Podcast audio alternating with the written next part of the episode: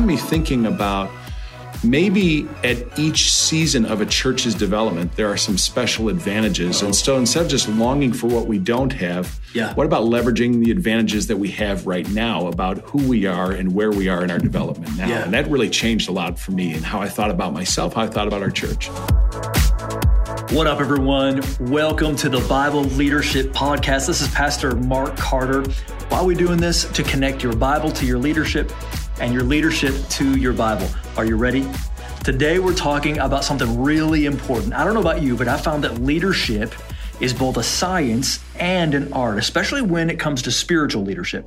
The art part of leadership often involves discerning which season we're in. God is a God of seasons. He takes us through multiple seasons. And we see this in scripture, don't we? There's training seasons, there are lonely seasons, there's trying seasons, and there's celebrating seasons. And it's often easy to see other people's seasons, but it's harder to see the seasons that we're in. It's so easy for me to tell that Joseph is in a training season when he's in the dungeon, um, or that Elijah's in a lonely season when he's over at the ravine of Kerith. But it's so hard to determine the seasons that we're in. And, and the season we're in often tells us a lot about what God's trying to do in our lives and how he wants us to respond. So today I'm talking to Pastor Mark Albrecht of an incredible church in Antioch, Illinois, North Bridge Church. We're talking about two leadership seasons that need special attention. The first one is when we're tempted to get ahead of God. Everybody know what, knows what that's like. Maybe you're a little bit anxious. You're trying to get out there, trying to get after it, trying to move the ball forward maybe a little bit faster than God is moving it. And then the second season is when we're tempted to give up. This is when, man, we've been taking a beating. Maybe we've been running for a really long time. We're just like, man, when is this going to be over? Two really important leadership seasons that need special attention. Pastor Mark uh, is a friend and a mentor pastor to me. He's the kind of pastor that I want to be when I grow up. In fact, I describe him, you know, there, there's guys that, man, they're like a man's man. And then there's guys who are a humble man's man. And that's what I love about Pastor Mark. I think you're going to find this content very instructive, very valuable, especially if you're in a season where you're really anxious to move forward or you're in a season where you want to give up. Let's listen in to my interview with Pastor Mark, two leadership seasons that need special attention. Pastor Mark, tell us about Northbridge. Why did you guys choose that name and when did you start it? Wow, it goes back a ways. We started in 2001. Northbridge, uh, two two reasons. We're on the very uh, northern border of Illinois, and so north is our location. But bridge, we wanted to be a bridge building congregation. We knew we were building bridges to lost people. We wanted to build a bridge to the next generation of church leaders, and we wanted to build a bridge to our community to let them see Jesus and see His on, church on a whole new light. And so we really wanted to be a bridge building community. So we launched in 2001, and uh, by the grace of God, still at it. All right. Did you show the bridge illustration on a napkin the first Sunday? yeah, we did bridge stuff for a couple of years. We actually, on the cover of our program, we did bridges from around the world that just kind of sparked a picture of like, we wanted bridge to not just be our name, but to be, you know, a metaphor of who we were as a church. So Yeah. that was a way of really anchoring it in the hearts of people right in the beginning. Awesome. So you don't get to lead a church for 18 years without some hard won lessons. So today, I think we've got some discussion that everybody needs to hear. We're going to talk about two leadership seasons that need special attention. Of course, everybody knows you go through this season, you go through that season, but there's some seasons that come along when it's really crucial that we respond the right way. So the first season we're going to talk about today is not getting ahead of God. And, and I talked to Pastor Mark about this. There's just some seasons where, especially I think when we're when we're first starting out, it's like, man, gotta get this thing done. Let's let's move. I can remember, you know, when when I was a part of a church plant team we got going, it's like everybody's a, ahead of us, and and you feel like even almost, you know, in my own heart, I felt embarrassed sometimes of like where we were hmm. versus where some other people were. So, Mark, I know that you know about that. Tell us the story. How did you arrive at that place where you were maybe a little bit, man, I wish we could get further ahead than we are? Yeah. Yeah. We started, as I said, started in 2001 and our first couple years of services, we were on folding chairs in a cafeteria. Yep.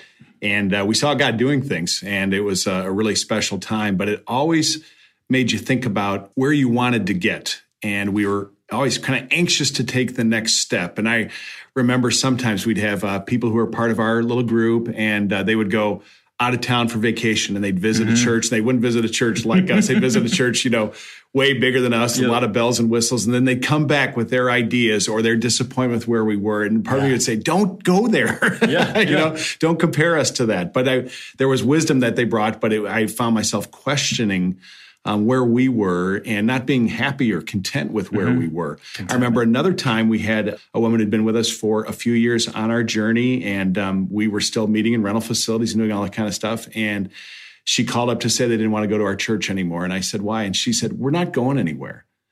And I said, Well, we have a vision, we have a heart. And she said, But we're not, not getting there. And she said, I need to move on to a place that's further oh along. Word. And I just remember how much that really hurt. That was a yeah, that yeah. was damaging, right? And she told you about yeah, it. straight up. Honey, you could have just gone. You didn't need to tell yeah. me that. yes. this is a hard thing, I think, for church planners, for people that are early on in leadership. What's going on in the heart? Like, what is the darkness that is causing that, do you think? Yeah, I think you're wondering about whether or not um, what I'm doing matters. Yep.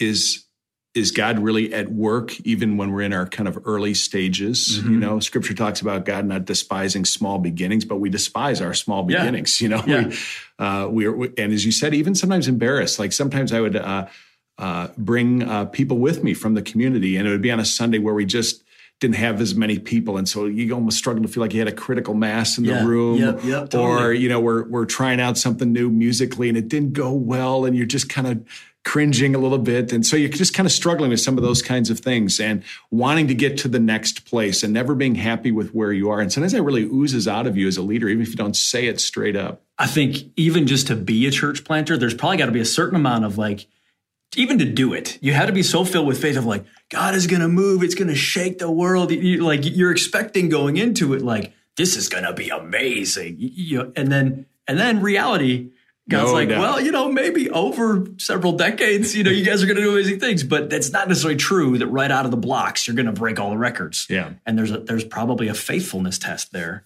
that Absolutely. God is bringing us through, right? Absolutely. So tell us about you. Any other examples of where, man, it was just hard? What what what maybe broke you out of that thinking? Was there a moment where you came into an understanding of like, I don't know that I'm thinking about this the right way? Yeah, that's a great question because I always felt like we weren't going to be a real church till we had taken the next step. There was always some uh, mm-hmm. uh, loosely defined idea that was beyond where we were that would tell us, okay, now we're doing real ministry or right, we're a right. real church. And I remember a few times where uh, people who'd been connected to a larger ministry somewhere else made their way towards us and talked about some of the things that they saw in us that they appreciated. And it got me thinking about maybe at each season of a church's development, there are some special advantages. Oh. And so instead of just longing for what we don't have, yeah. what about leveraging the advantages that we have right now about who we are and where we are in our development now? Yeah. And that really changed a lot for me and how I thought about myself, how I thought about our church. There's a time for every season under heaven. What are some of the things you think smaller, maybe smaller ministries maybe are missing that they should be enjoying? But they're just not they're not thinking about it the right way. Yeah. What are some of those things that, that maybe you were overlooking in that season? Yeah. I think now about where we are.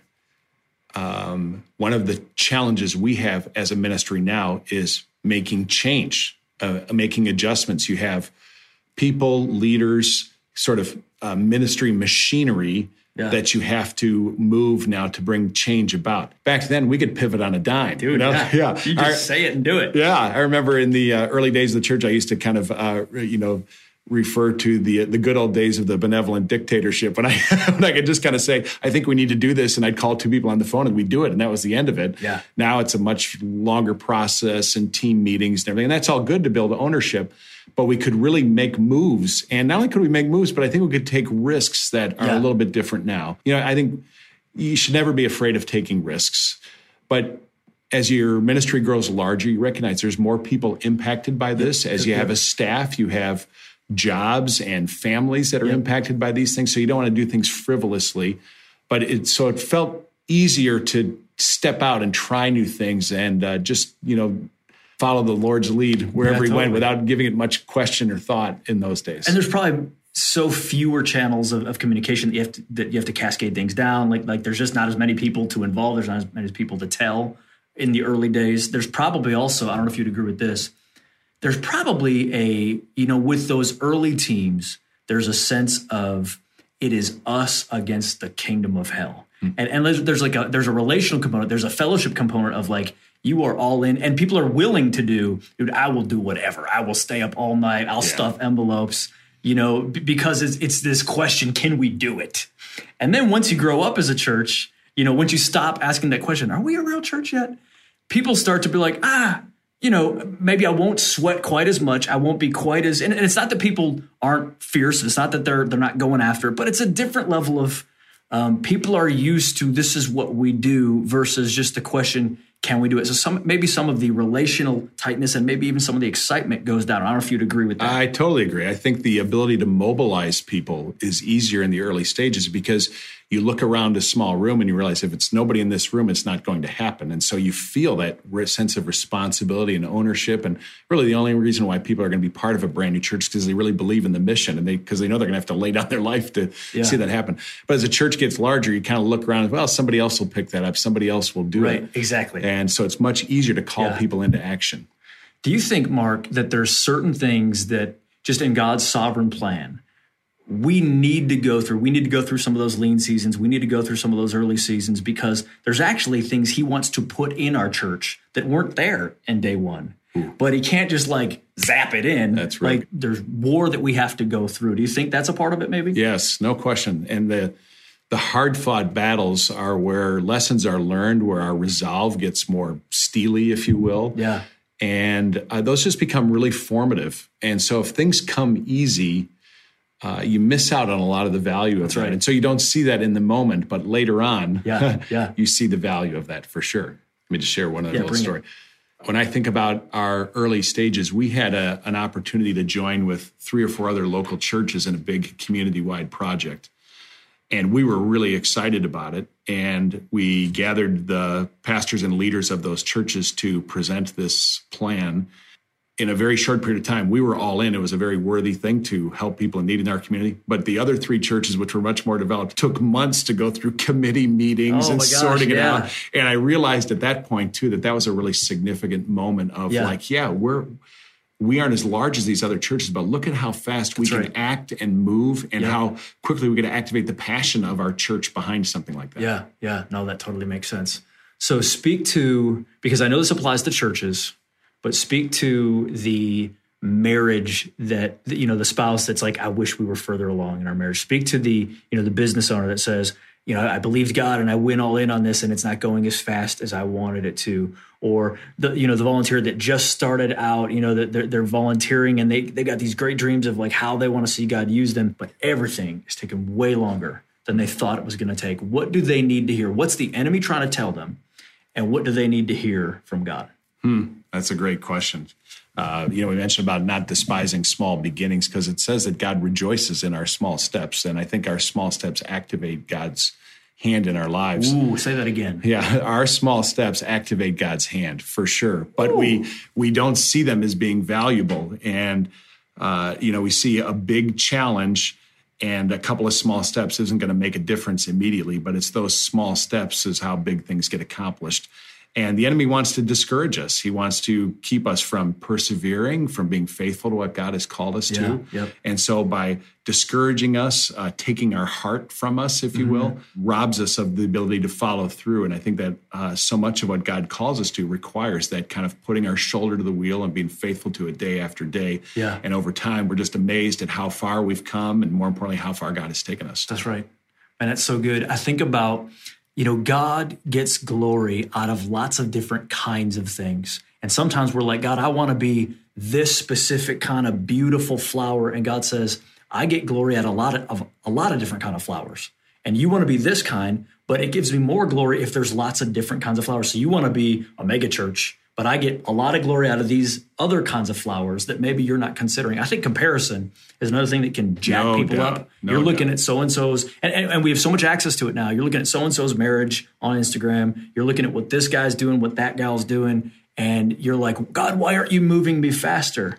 And God's like, because you ain't done cooking. Like, like I've got a whole plan for your life. Yeah. And I'm sanctifying you. And I don't want you to be like everybody else. I want you to be you. Yes. And that just takes time for God to to bake that in. So that's really good. Yeah, Mark, let me just say, yeah, jump in. when our church was first getting started, and I had just a couple of handfuls of people that were forming our launch team, we went and we visited other churches in our community, and we wanted to visit those other churches to just make friends with those churches. We weren't coming as a threat. We wanted to be partners. But something really significant happened for me in those visits. First, uh, I realized we weren't coming to save our community because there were already some good churches that were preaching the gospel and the Bible was being taught, and that was great. But I also saw that in the mixture of churches in our community, we had a place. When I read the passages about the body of Christ, I usually think about an individual congregation that there's, you know, yeah. hands and feet and toes and everything. You don't really think about in a larger community that each church is a part of the That's body. Right. Yes. And I realized yes. that, yes, just what you said of like, there was a place for our church. We can be what every other church was doing, and they can be what we were yeah. doing, but God had a unique place for us, and we just needed to rejoice in just being who God called us to be. I think that's huge because I, I know that as as I've led, especially early on, there was there was like, God, I gotta be like these guys. And there was just this compulsion of like, I've got to achieve what they're doing the way they're even doing it. And I just under understood God has a very specific role that He wants my church to play that is different. It's supposed to be different than everybody else. And if I'm so focused on them, I'm not really discovering who God wants us to be, or me to be, or, or, or you know this group to be. So, no, man, I think that's really smart. Mm. Hey, this is really helpful. So, two leadership seasons that need special attention. Number one was not getting ahead of God. When we're anxious, we're liable to miss really what God wants to sow into us as a leader, as an organization. But number two is the other important season that needs special attention is when we're tempted to give up. So mm-hmm. one, the first part, we're tempted to go ahead. Second part, a little later in ministry, maybe, or maybe after an intensive ministry season, there's a desire of like, Lord, I don't know. Like I thought I could make the swim, but I don't know that I can make it now. Things are getting harder and I feel like I'm gasping more and more. Tell us about that, Mark. Have you experienced that? No doubt. I'm, uh, I'm, I'm too long in the tooth to not have experienced that on a few occasions. Um, but I think specifically in the ministry context that I'm in now, uh, we started in 2001, as I said, with a lot of you know passion and vision, and couldn't wait to see things happening uh, get started, you know, as I said, meeting in folding chairs in the, that era. But we wanted to have a place of our own. Uh, we bought property in 2006. We paid it off very quickly. But for reasons that are beyond my ability to uh, fully understand why the Lord chose to do this, He blocked our ability to build on our property. It's kind of financing, zoning, permitting issues, mm. other kinds of things. Make a long story short, we were in the setup and teardown era mobile church for 15 years. Mm-hmm. And so you can imagine after 15 years of grinding it out Dude, like that, oh my gosh, it was really hard. tough. And uh, and a lot of people think about the the Sunday morning part of it of like setting up and tearing down equipment. That well, that for sure that's a problem.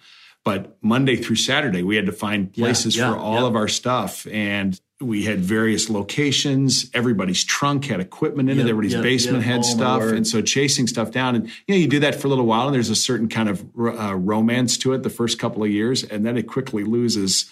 Uh, joy and um, hey, God bless you, portable church planners. Guys. right on. man, that is hard, especially when there's midwestern winters. Man, it is so just we feel you guys out there. Keep going.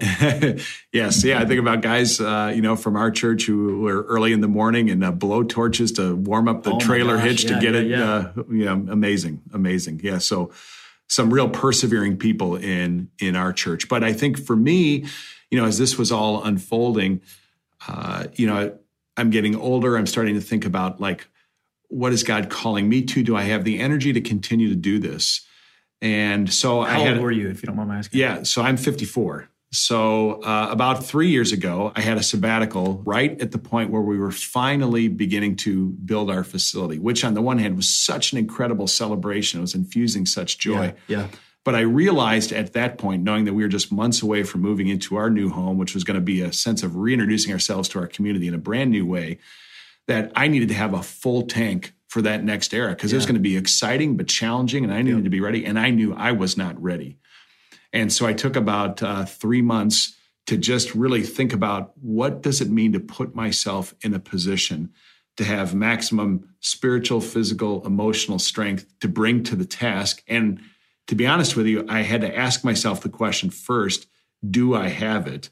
Because if I don't, I'm cheating our church and our ministry mm-hmm. if I don't bring a full self to it. And so I had to really revisit that. Am I the guy to lead us for this next era? And that was yeah. a hard question to ask myself, but I had to really work through a lot of those kind of issues. Do you think the enemy was involved in that at all? No doubt. No doubt. I mean, but I think I mean there was definitely whispers of inadequacy, yeah. wondering if I, you know, would be able to lead us through. But I think part of it too was just kind of growth. I I needed to become something beyond what I was ah, in order to lead us in yeah. that era. So there was yep. a growth challenge in there yeah. that I think the enemy wanted to discourage me and just cause me to quit and give up. But I think the Lord wanted to use that to stretch me and call me up to a new place. How are you different now than you were three years ago? Like, like what specifically did the Lord ask you to change in order to to have sustainability? I mean, some of it was just my physical resources to begin with. Okay. okay. Uh, I realized that, you know, your energy level changes. Uh, you know, when I was in student ministry, I didn't really have to think about, you know, working out, getting shit, because I just was running with kids all the time, playing yeah, basketball, yeah, doing yeah. things, and it just came pretty easy. Uh, then I got into pastoral ministry. It's pretty early on in my career. It's just in my early 30s. Long story, my sister was in exercise physiology. She invited me to come for one of their corporate level physicals for free and I'm like 31 years old, and she took my blood pressure. I was 160 over 110. That was resting. And I realized I had a stress level that I had no idea wow. how to deal with. Yeah, yeah. And it wasn't really so much a physical uh, problem as much as I just didn't know how to handle the emotions of ministry. I just bottled them up and internalized them, didn't know how to talk about them. And so yeah. there's a kind of a long journey of learning how to process and open my life up and my heart up to other leaders, let them speak into my life and help me carry the weight of leadership. So that'd be a big part of it. But I think when I got to uh, this sabbatical three years ago, I just knew that I was going to have to work through other people more than I ever had. When I was first in ministry, somebody talked to me about kind of three stages of ministry. The first one is like you minister to people. Then the second one is you minister with people to other people. And then there is the you minister through other people to yeah. other people. And I realized more than ever before that I needed to learn how to really minister through people. And that was hard for me because I love being connected to the people of our congregation. I love kind of the the uh, attaboys and the kudos that kind of come from that Thanks, of being man. close to yeah. people. And I began to realize I was kind of a block to the development of our ministry. So if I didn't really learn how to empower and invest and work through other people, we were never going to be able to move forward. So we've got listeners that are tempted to give up right now they're hearing voices maybe similar to what you were hearing when you were tempted to give up. Mm. What are those voices? What are they saying? Mm. You know, and I think about what uh, Hebrews 12 says, which is such a uh, significant passage for me in this kind of sabbatical season, as it talks about persevering. And it says, Don't allow yourself to grow weary or faint hearted. It's a command from scripture. Don't Uh-oh. let yourself grow weary or faint hearted. Command, baby. Yeah. And I realized I, I've allowed this to happen. And I found excuses for why that's happened and they were explainable, but I had let this happen to me. And so I needed to take ownership. It's my responsibility to maintain my spiritual zeal, to not let myself grow faint hearted. So that yeah. part of what the enemy wanted to do is like make me feel like a victim. Yeah. I'm a victim of everybody else's stuff. Somebody listening? Yeah.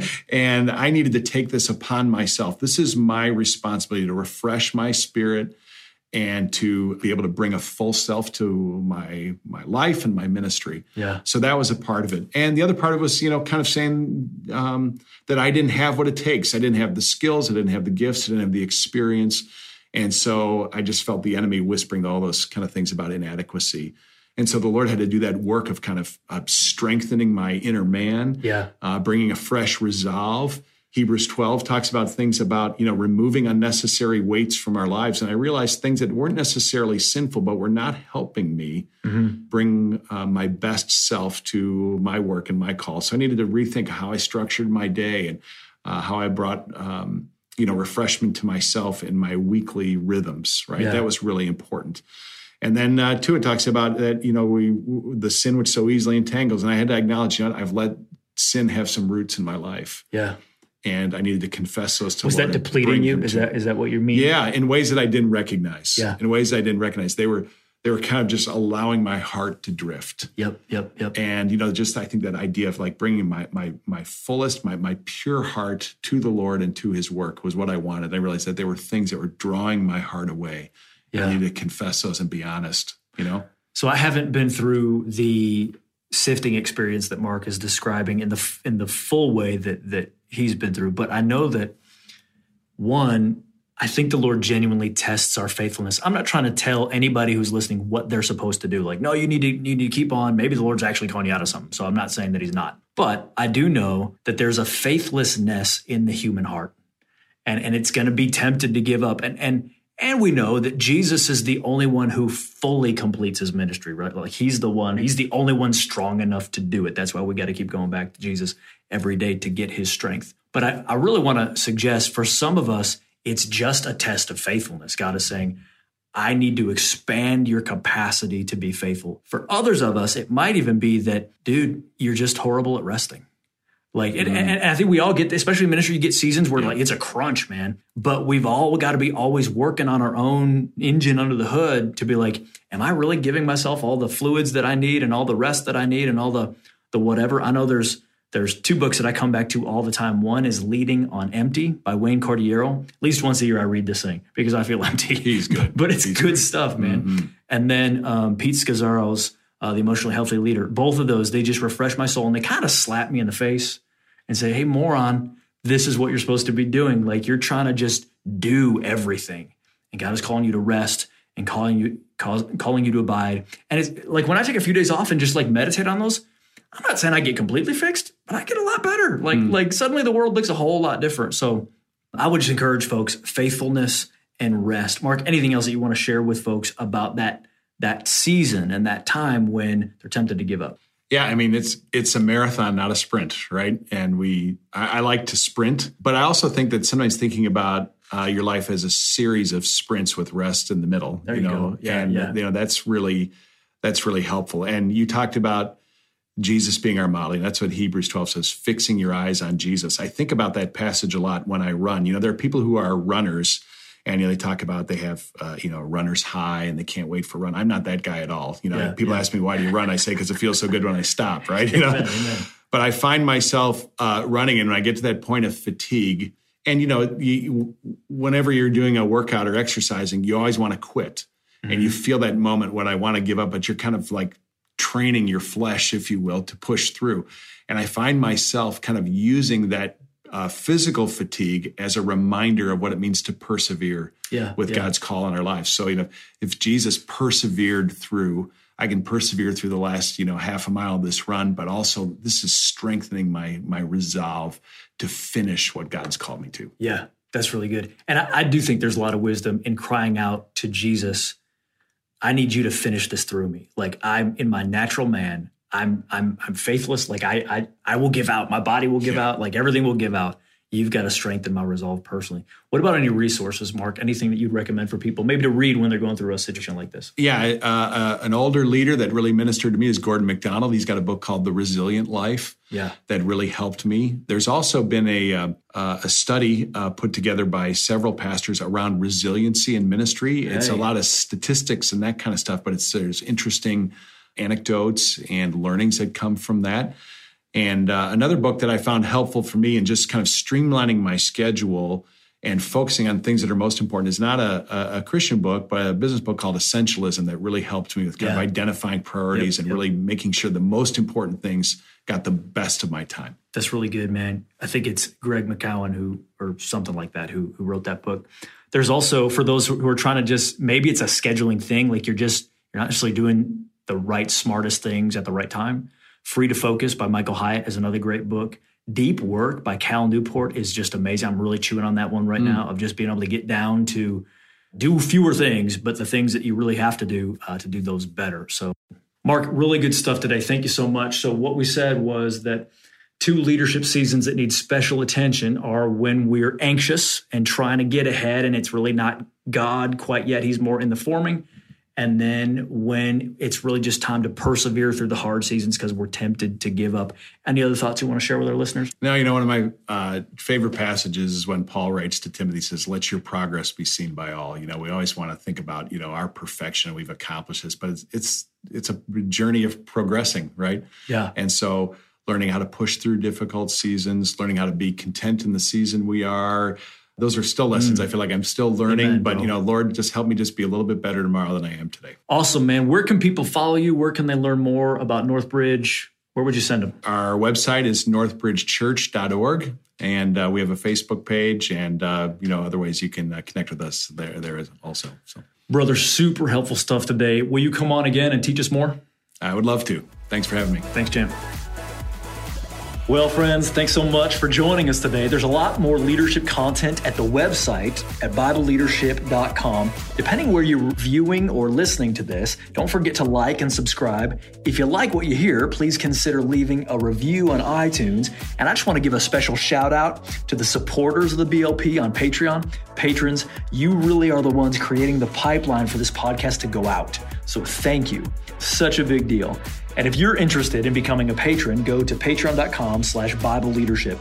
Finally, if you're enjoying the BLP, why don't you consider sharing it with a leader or a volunteer on your life? Share it on your social media.